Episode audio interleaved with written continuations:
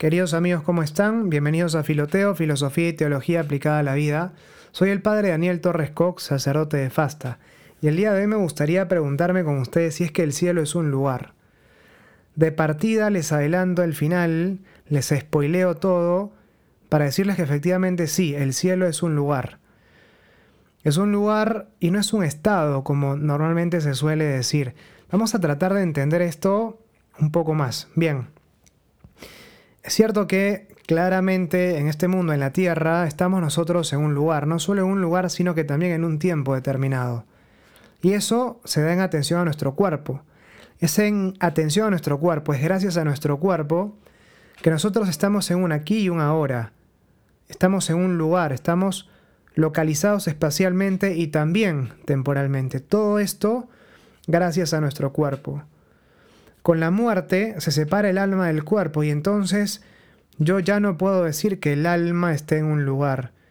Aquí sí se puede hablar de una especie de estado, por decirlo así.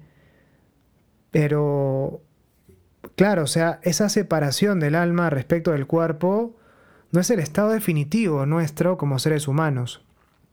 En ese momento, en esa separación eh, del alma y del cuerpo, hay una suerte de duración, el ebum parecido al de los ángeles, pero no es un tiempo propiamente, porque claro, no tenemos cuerpo, y habrá un estado en el que nos encontremos, pero no será propiamente un lugar. Sin embargo, y acá una cuestión muy importante, nosotros como católicos, como creyentes, tenemos como una de las verdades de nuestra fe, y verdades, ojo, esenciales de nuestra fe, la resurrección de la carne, la resurrección de los cuerpos.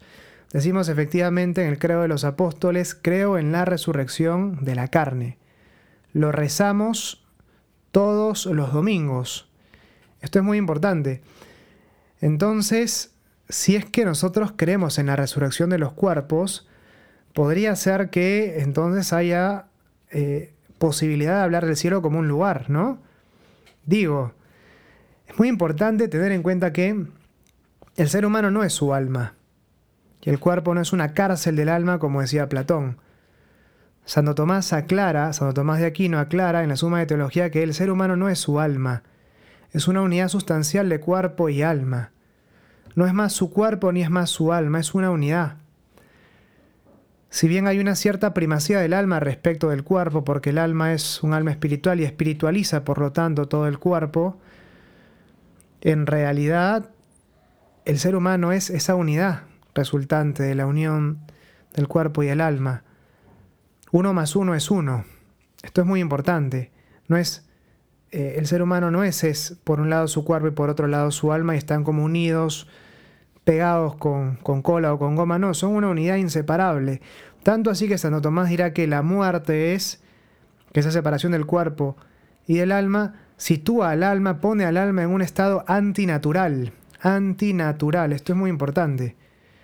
Y por eso dirá, por ejemplo, en la suma contra gentiles, que algo antinatural no está destinado a permanecer así para siempre. Y es un argumento filosófico de conveniencia que anunciaría, si se quiere, la resurrección de los cuerpos.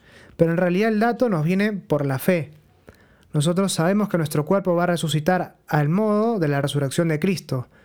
Cristo resucita en cuerpo y en alma y podemos nosotros, o los apóstoles, pudieron ver, pudieron tocar su cuerpo.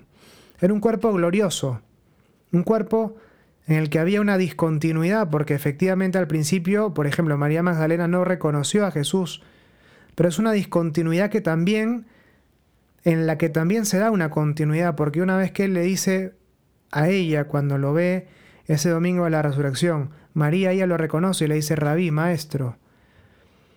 Entonces hay una discontinuidad, pero hay una continuidad también.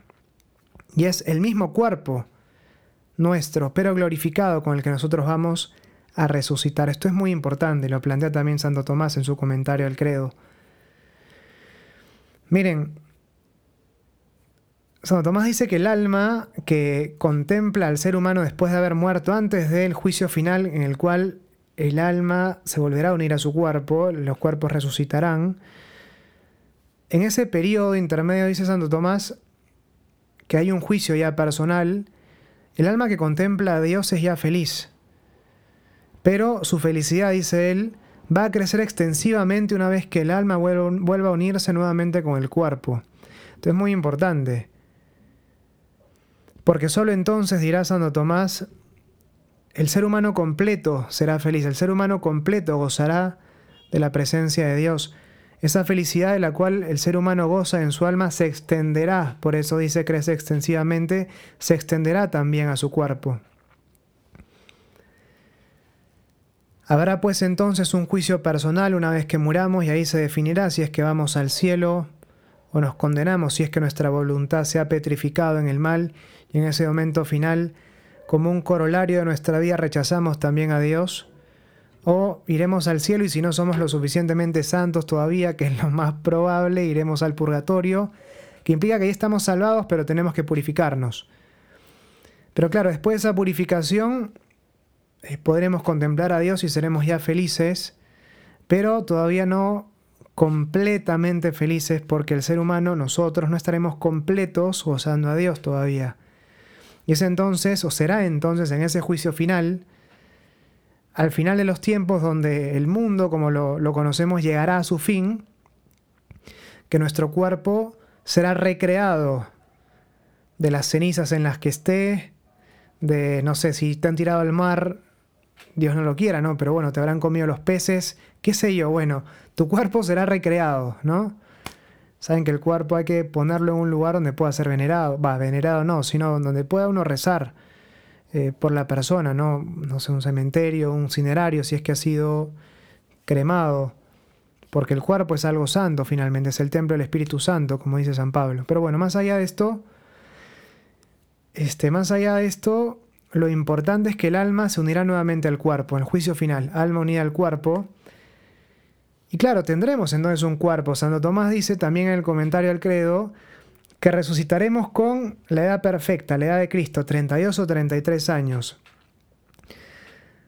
Él dice incluso, los que han muerto jóvenes muy chicos, no sé, un niño abortado, por ejemplo, se les sumará lo que le falta. Es decir, va a resucitar con un cuerpo de 32, 33 años, cuerpo perfecto. Y la persona que sea más vieja va a rejuvenecer y va a resucitar también con esta edad. En realidad lo que, o sea, lo, que plantea Santo Tomás es que, claro, esta es la edad de Cristo, la edad de la plenitud, y Cristo resucita también entonces con esta edad, entonces es como que la edad perfecta, ¿no? Yo tengo 34, voy a cumplir 35, entonces ya como que según Santo Tomás estaría de bajada, pero bueno. Más allá de esto, más allá de esto, lo que quiere decir en el fondo Santo Tomás es que nuestro cuerpo va a resucitar en el momento de máximo esplendor.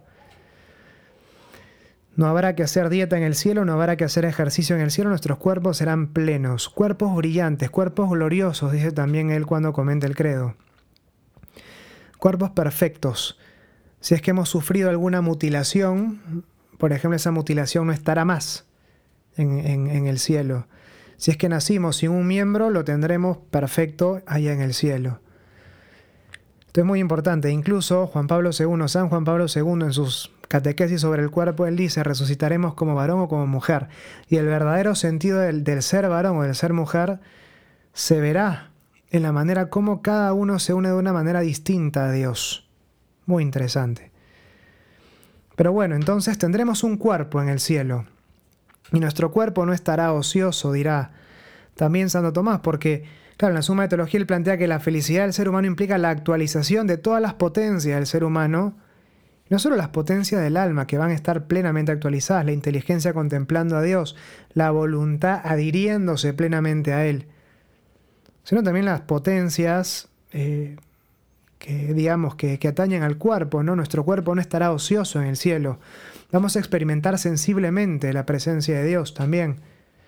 Ciertamente la visión de Dios será espiritual, pero nuestro cuerpo no estará ocioso y gozará también a su modo de, eh, por redundancia, ¿no? de esa, de esa eh, felicidad que inunda nuestra alma y se va a extender también al cuerpo y nuestro cuerpo estará actualizado y nuestro cuerpo también gozará de esa presencia de Dios. Nuestros ojos verán el mejor de los paisajes, nuestras, eh, nuestros oídos escucharán las mejores de las melodías, nuestros labios cantarán la mejor de las canciones, alabando a Dios. Comeremos el mejor de los ceviches en el cielo. O no sé qué, qué, comida les gusta a ustedes, ¿no? Pero, pero a lo que voy es nuestro cuerpo no va a estar ocioso. Y si es que tenemos cuerpo, entonces habrá un lugar. Esto es muy importante. Si es que tenemos un cuerpo en el cielo, un cuerpo glorioso, un cuerpo distinto al, que nosotros tenemos un cuerpo recreado como el de Cristo, ese cuerpo tiene que estar en un lugar. Entonces el cielo tiene que ser un lugar, por lo tanto. Ya en el Apocalipsis, por ejemplo, dice 21.1, vi unos cielos nuevos y una tierra nueva, hablando de la nueva Jerusalén. Será un lugar nuevo, ni el ojo vio ni el oído oyó, dice la Escritura, pero será un lugar, un lugar glorioso proporcionado a nuestro cuerpo glorioso. Todo, absolutamente todo será recreado. Es cierto que tu perro cuando se muere desaparece, o sea, su alma es proporcionada a su cuerpo y cuando el cuerpo se corrompe, el alma también se corrompe, el alma deja de existir. No así, no así el alma del ser humano que es tiene un plus respecto del cuerpo, es un alma espiritual y puede sobrevivir a esa separación, aunque como decíamos en un estado antinatural. Pero tenía un profesor de metafísica yo ahí en la universidad cuando era seminarista que él decía, todo será recreado. Tu perro va a ser creado de nuevo.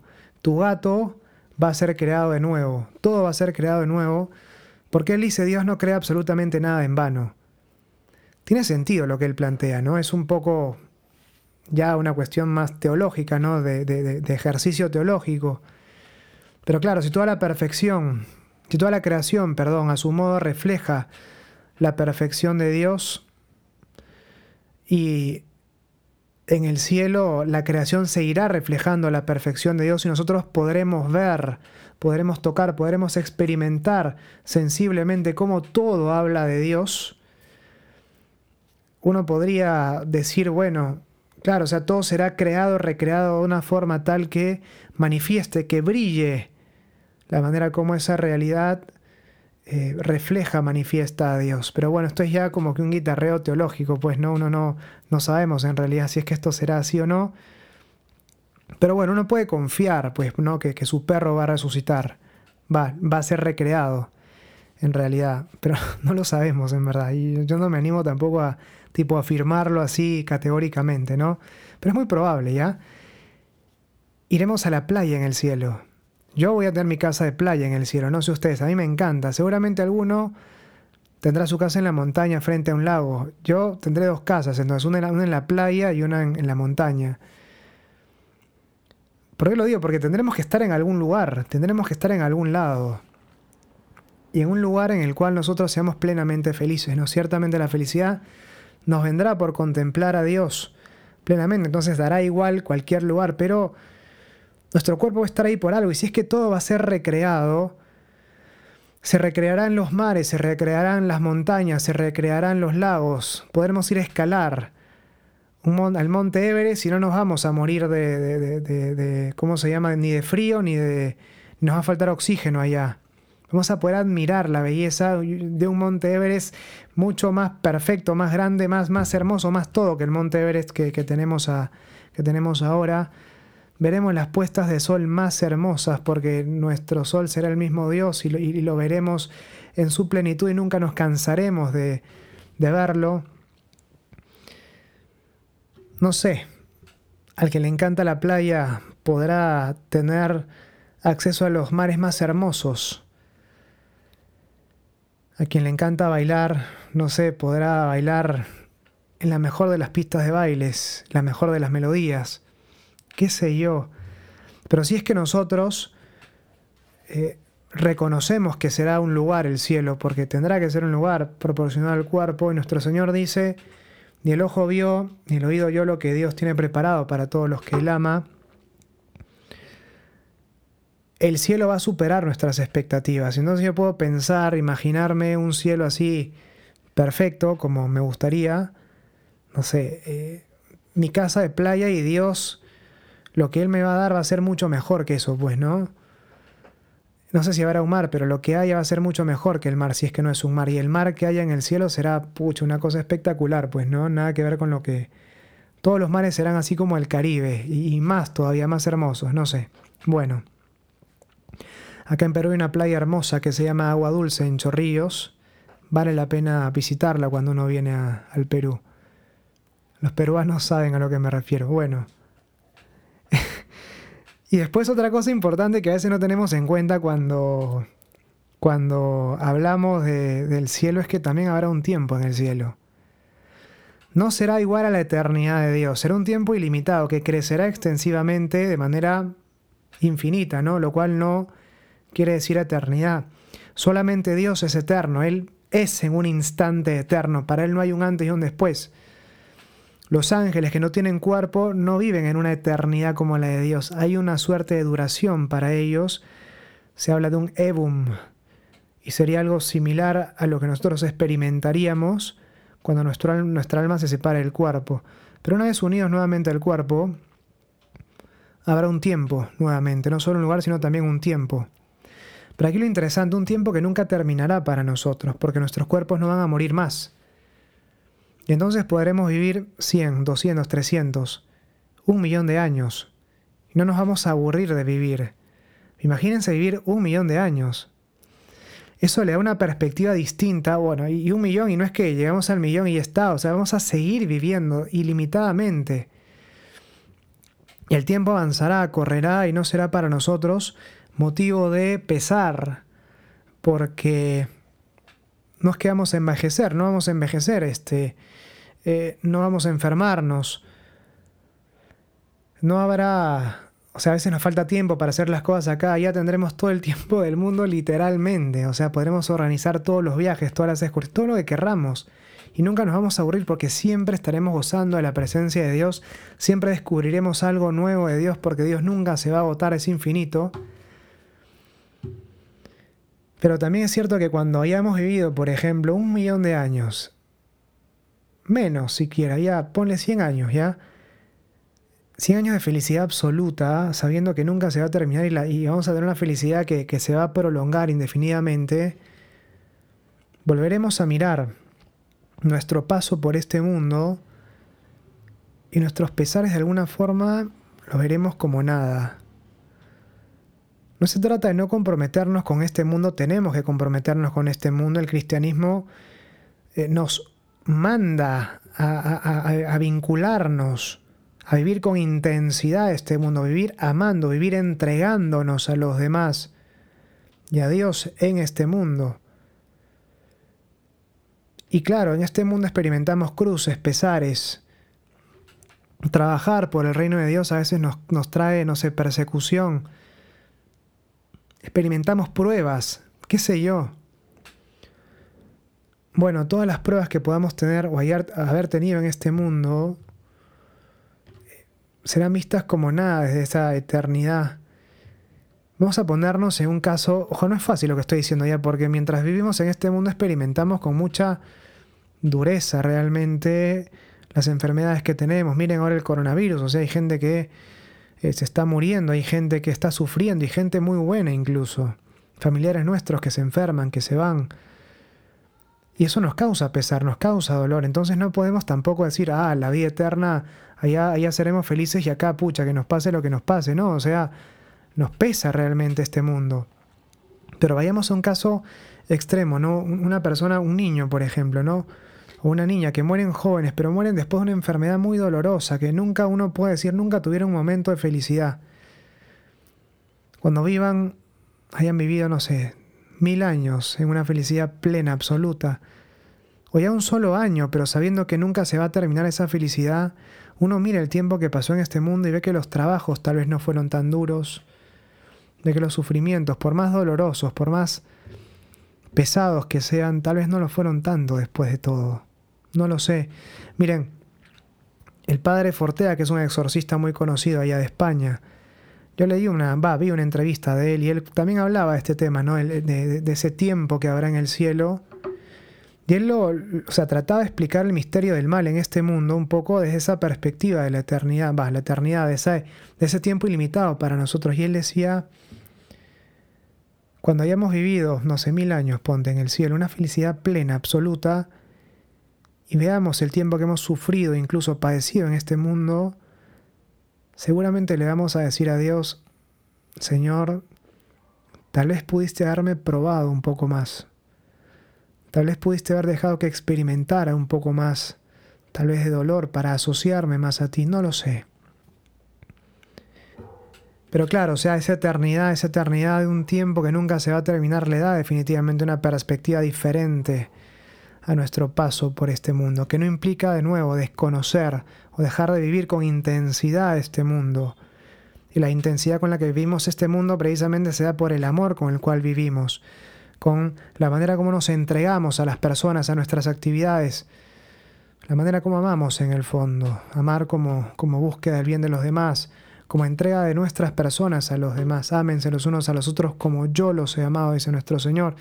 Y el amor de Cristo es un amor que tiene forma de cruz, que se entrega permanentemente. Cristo vivió intensamente en este mundo y nosotros como cristianos estamos llamados a vivir con la misma intensidad o imitando esa intensidad, es decir, ese amor, esa entrega a los demás. No podemos desentendernos de este mundo, pero sabiendo sí que nuestro destino final está en la vida eterna en el cielo. Bueno, queridos amigos, espero que este pequeño, este pequeño podcast, esta pequeña reflexión les haya gustado. Conmigo nos quedaremos, nos veremos, nos escucharemos en una próxima oportunidad. Les mando un saludo muy grande. Nos vemos pronto. Chau, chau.